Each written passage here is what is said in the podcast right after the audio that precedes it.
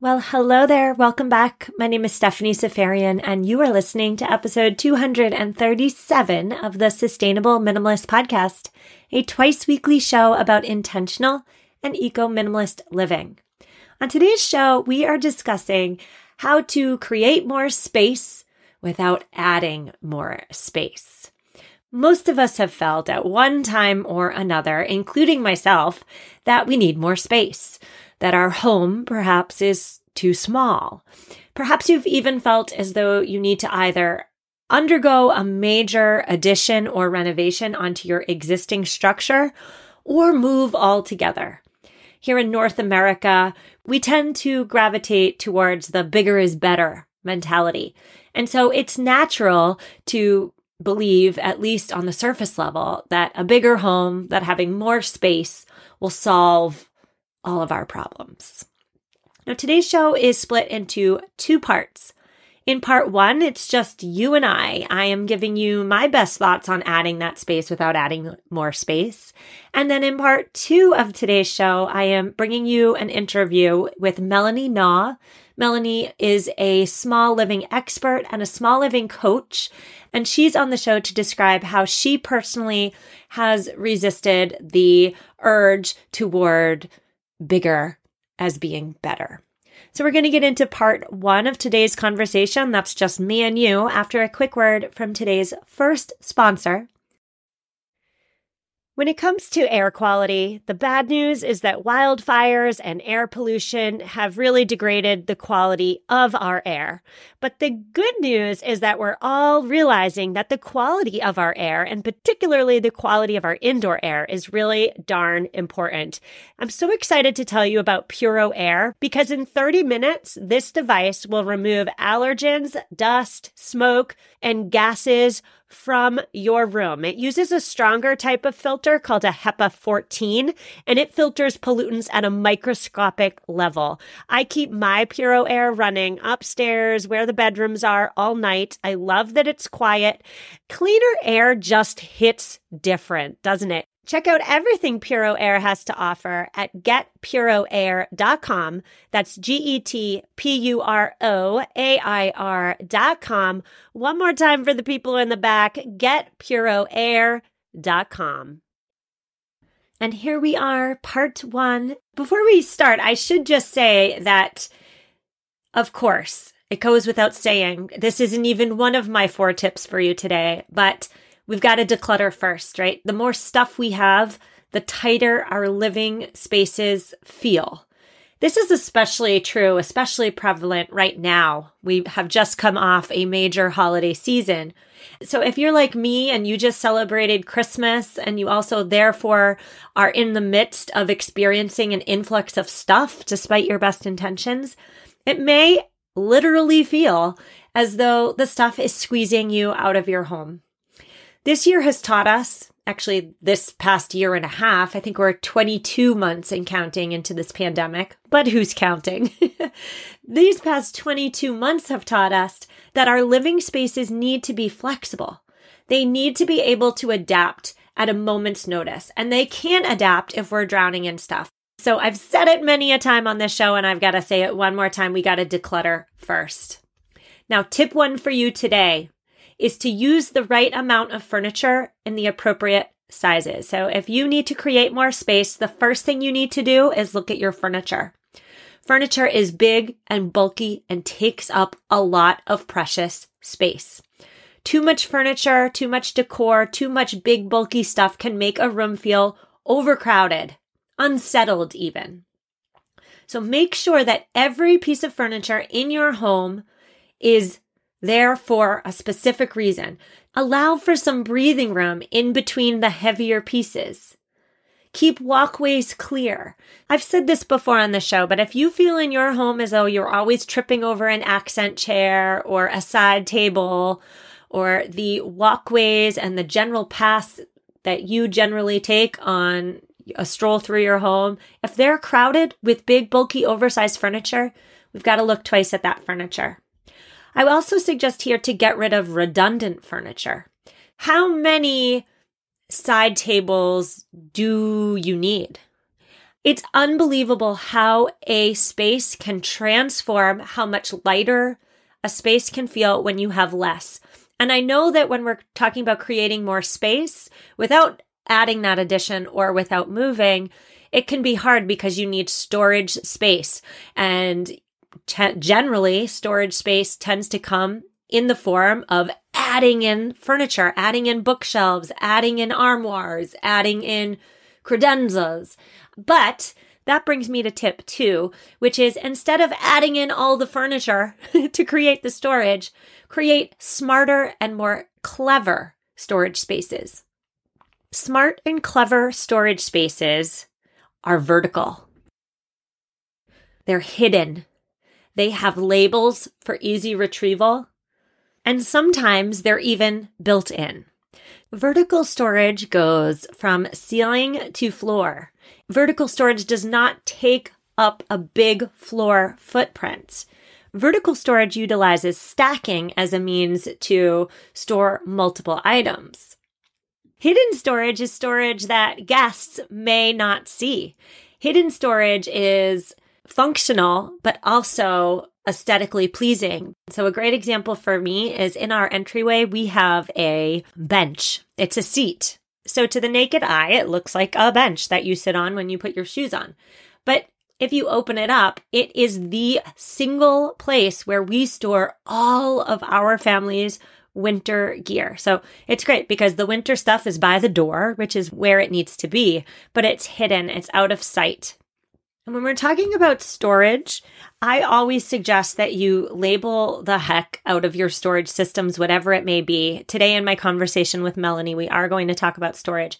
But when we talk about labeling, I believe that for most of us, as we are labeling, it's much more beneficial to use broad categories as opposed to narrow ones. So, a box labeled gloves is much more accessible for the average person to maintain and use than a box labeled kids mittens, adult gloves, ski gloves, right? So use broad categories as opposed to narrow ones. That's for most of us, not everybody. But for those of us who don't want to spend or don't have the time to spend an awful lot of time maintaining our organization, use broad categories.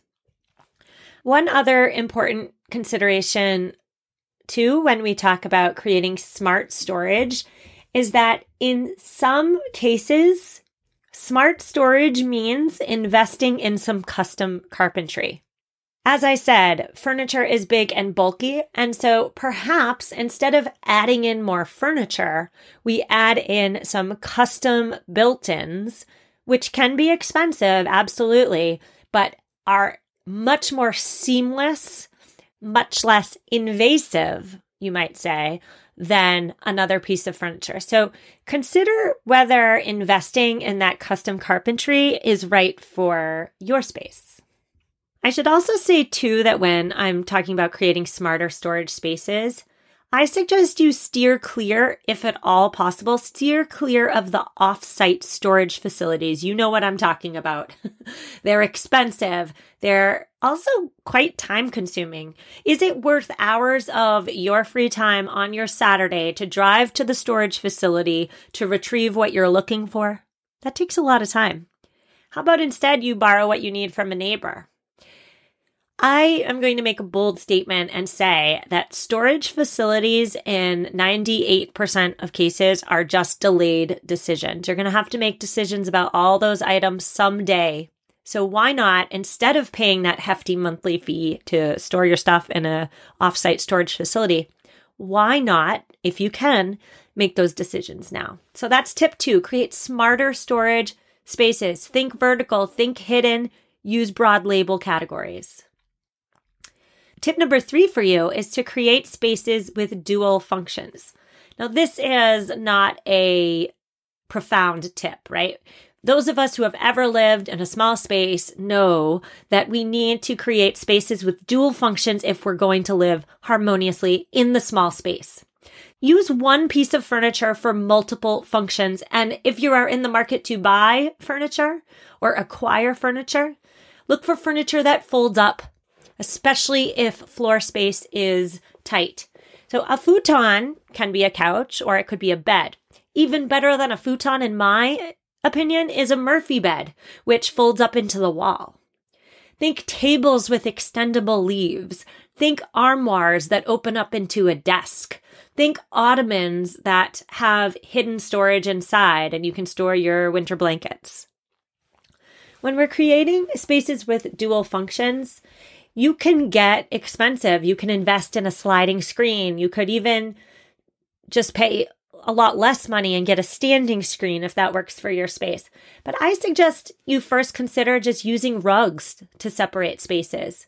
Using a rug to designate spaces in a single big room can really separate the spaces in a cohesive way. And finally, my fourth tip for you is to hone in on the dead space in your home. If you have a small space, if you feel like living is tight, then you already know that every corner, every nook, every cranny really matters, right? All homes, though, even the small ones, do have a corner or two that's unused. An awkward, empty corner could benefit from a chair and a light, and voila, you've just created a reading nook.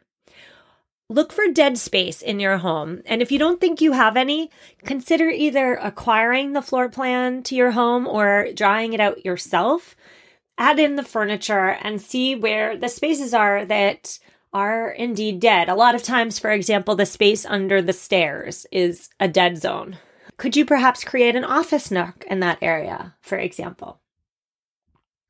So, we're going to move into part two of today's conversation. Part two is a conversation with Melanie Naw, small living expert. We're going to talk to Melanie after a quick word from this week's second sponsor, Hello, sustainable minimalist listeners. Are you committed to living a greener and simpler life? Well, meet Home Threads, your ally in more sustainable and minimalist home decor. As the total destination for decor and furniture, Home Threads helps you define your minimalist lifestyle while respecting the planet. Discover their exclusive Haven collection they use many sustainable materials without compromising on style. And here's the best part. Home Threads always has the best value. It was time. After nine years of living in our home, it was time to replace our outdoor furniture. And my husband and I, we went to Home Threads. We have a Home Threads patio umbrella and a new bench. And oh my goodness, we are so in love. Create a home that reflects your commitment to the environment. Visit homethreads.com slash sustainable and get a code for 15% off your first order. Homethreads.com slash sustainable. Love where you live. So many of us have chaotic closets that are crammed full of clothing items, and yet somehow we still have nothing to wear. Well, upgrading to high quality and affordable pieces from Quince when you need them is a game changer. They offer organic cotton sweaters and washable silk tops. My 100% Mongolian cashmere sweaters are my go to. Not only are they affordable, but the quality is top notch they wear better than the cashmere sweaters that are double their price. Indulge in affordable luxury. Go to quince.com slash sustainable podcast for free shipping on your order and 365 day returns. Q-U-I-N-C-E dot com slash sustainable podcast to get free shipping and 365 day returns. One more time, quince.com slash sustainable podcast. And we are back with Melanie Naw. Melanie is a small living expert, a small living coach. She specializes in one on one consultations with those of us interested in pushing back against bigger is better living. Melanie, it looks like you are talking to me right now from a small space. Where are you? I am. I am shoved in my closet in the guest bedroom, aka my office, my recording studio, my uh, gym, my guest bedroom. It's all the things. You've been living small for a while now. I know you lived in an Airstream. Tell us, what benefits have you experienced from deliberately and intentionally choosing to live in a small space? Yeah, so like you mentioned, we started our small space journey by living in an Airstream. And if the folks at home have never been in one, it's about 188 square feet. We did that to save money and so that my husband could quit his job and we could eventually uh, afford a sticks and bricks type home. So at first, small living was a real financial benefit. Uh, we achieved all those things and we could afford to put a down payment on uh, the small house that we live in now, which is about 800 square feet. I was then able to also quit my traditional job and go into what I do now uh, full time. So, other than the financial benefits, it's really opened up my eyes to things like waste and how small living situations can benefit our planet. You know, I talk a lot about conscious consumerism on this show and putting barriers in place so that you don't buy what you don't need. Or that's a double negative. Let's change that around. Let's say so that you only buy what you need. I feel as though in America in 2021, almost 2022, because our homes are so big and because we can hold stuff and because by and large, the majority, the vast majority of Americans have disposable incomes to spend on stuff. Because we have the space and the money, we just buy it. Have you seen any connection in your life with wanting something but not buying it because you just don't have the space for it? Oh, definitely. I think that at first when I went so extreme in the Airstream, that was a real benefit to me that I was seeing that I would think, oh, I have a problem. Let me just buy something to solve that problem. I didn't really always think about it in the long term, like, oh, I'm going to have to eventually store this thing. I lived in the Airstream for four years and it really became a habit that I thought, oh, well, this thing that I need, do I truly need it? Is it going to benefit my life? I'm going to have to store this. And also, if I eventually don't need to store it, how am I going to get rid of that in a sustainable way? So it really made me think about the whole process of an item and the whole life. How is it going to go from being something that I use to is it going to be something in the trash? The average American home is about 2,400 square feet. And so I have to ask you do you ever have any moments where you're like, ugh, I just wish I had more space? Yeah, I mean, I do. I mean, right now, I have to, before we uh, recorded this, I told everyone, like, get away from this room. You can't go to the bathroom right now, so you better hold it or be prepared.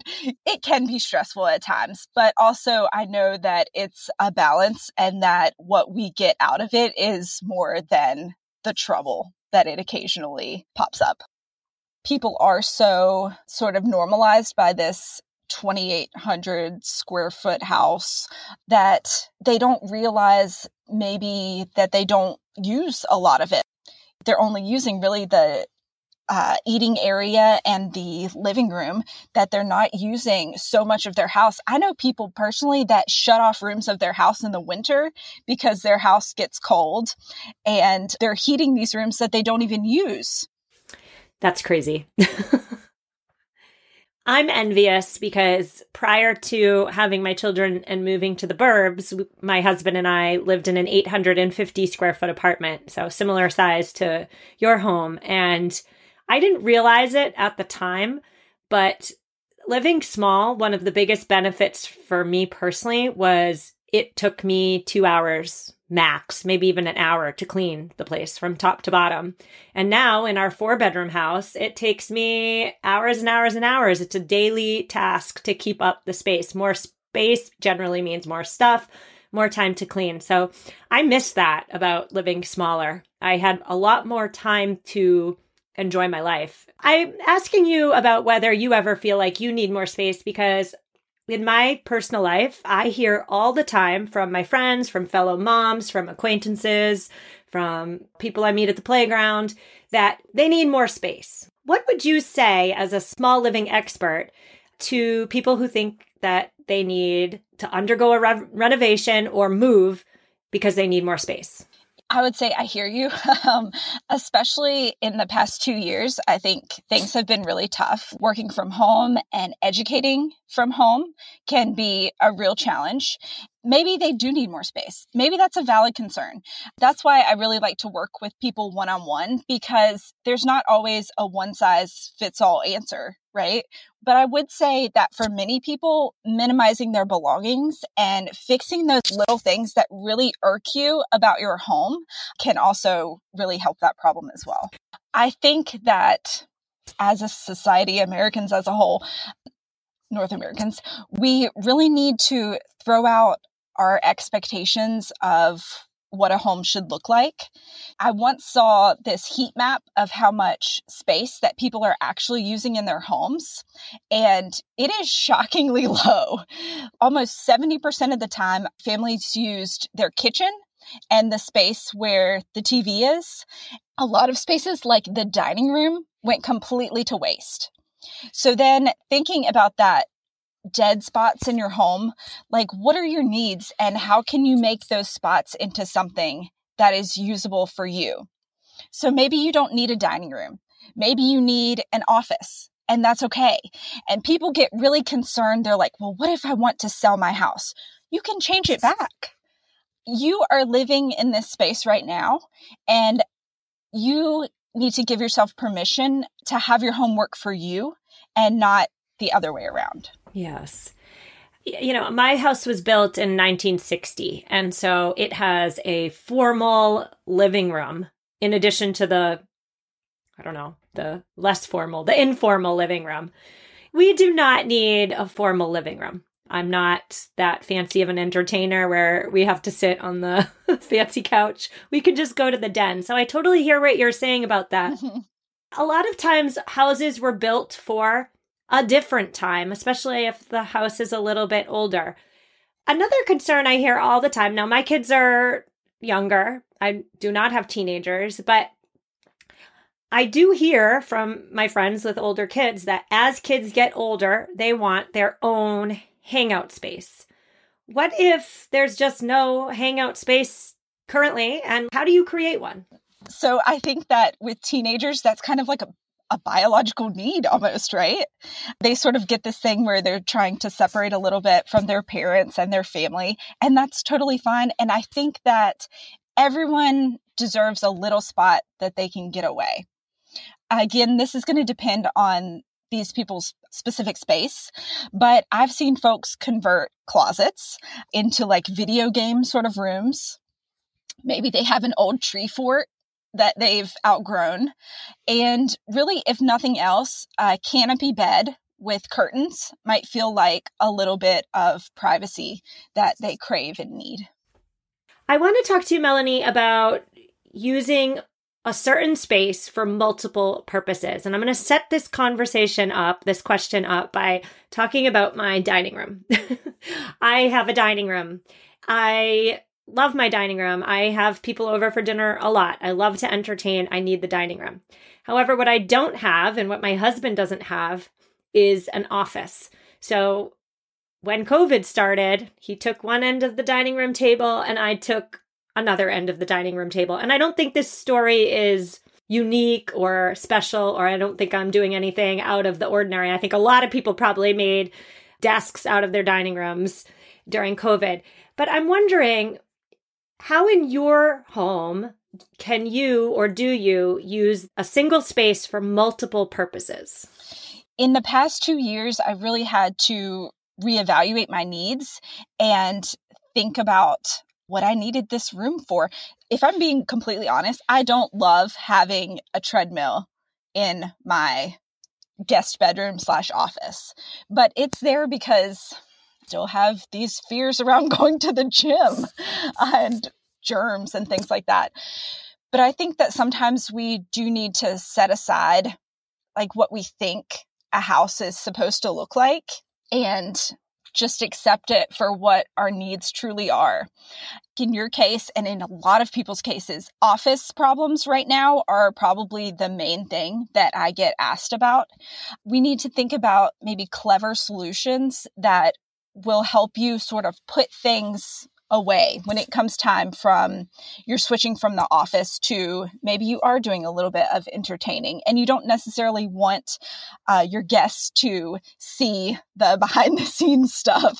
You don't want them to necessarily see your messy office. So what can we do? What clever uh, tips and tricks can we employ to make this a better space for you Yes. And that speaks to me because, yes, certainly every time I have somebody come over, I am picking up the dining room table. I am putting away my laptop. I am putting away my notes. But I would say that putting picking up my laptop and putting away my notes and making it look like a dining room again, I would say that that's way easier than undergoing an addition on my house. So that, you know, works for me personally. My final question for you then is making a space a small space, perhaps, but maybe even an oversized space. Like making the space cohesive. I know in smaller spaces, you have to be much more intentional about everything you add to your space. So it's not a jumbled mess. So, talk to me about how listeners who are living in a small space, they're not interested in adding that addition, they're not interested in upgrading to a bigger home. How can they make their existing space, which may feel tight, more cohesive? So, thinking about the decor of your space with a really strong point of view can help a lot. For me, I save a lot of images on Pinterest and Instagram until I get an idea of what I want. And then I narrow it down pretty ruthlessly. Then, after that step, if it doesn't fit my style, I do not buy it just as a rule. I'll even like be in the store and I'll look at my Pinterest board or uh, where I've saved it on Instagram and I'll be like, does this really fit my style? Color can also really help with this. So if you choose a fairly limited color scheme, sometimes that can help your space feel cohesive as well. Hmm. Let me preface this by saying I know nothing about design. so this might be overly simplistic, but what I hear you saying is like choose a style you like and go with it throughout the whole space. Is that what you're saying? Yeah, I think that especially for a small space, that works really well because you can always take things from other rooms as you need them and uh, shop your house. I do that a lot. Like I'll take, you know, pillows from the couch and move them onto the bed to make my space look different when I'm getting that sort of itch like, oh, I need I need something different or new. But by choosing that really tight cohesive point of view, it can really help to make your space look like it is one cohesive uh, space instead of being such a eclectic. they say, oh, I have an eclectic style. Well, okay, but what does that really mean? Because when you say eclectic it's one of the hardest styles to actually pull off. Like people want their house to maybe look like Anthropologie or you know something like that but that is truly really difficult to pull off. So what can you look at on your pinterest boards on your inspirational images and narrow your style down to? Yeah i think i inadvertently have an eclectic style just because i like contemporary, but then I like farmhouse. so I have some work to do with regard to cohesiveness in my own home. Please tell my listeners where they can find more of you and your expertise online. Sure. Uh, you can find me on my blog, a smallife.com. I am a small life on Instagram and on TikTok. And if you are interested in having a consultation with me and talking more with me, uh, my email is melanie at a smallife.com. Well, thank you so much for this conversation. You've really inspired me personally to think twice, think three times, think four times perhaps about the conventional wisdom, which is bigger is best. So thank you so, so much for your time. I really appreciate it. Thank you. It's been a pleasure. Listeners, I so hope you enjoyed all of the things we discussed in this week's episode. I've linked to Melanie and anything else you may need in this week's show notes at mamaminimalist.com forward slash 237. Now, we do have an eco tip this week, and it comes from Kim. Kim listened to episode 233 just two weeks ago, which was the rapid fire questions episode. I answered 5.5 of you, the listener's questions, and she wanted to reach out with some thoughts on the pill bottle repurposing recycling question. Kim said that the Humane Society in her hometown accepts those pill bottles and uses them for animal medication. She also wanted me to mention that one of the pharmacy colleges in her town also accepts these pill bottles for student practice. Perhaps one of these ideas will help any of you struggling with the influx of pill bottles.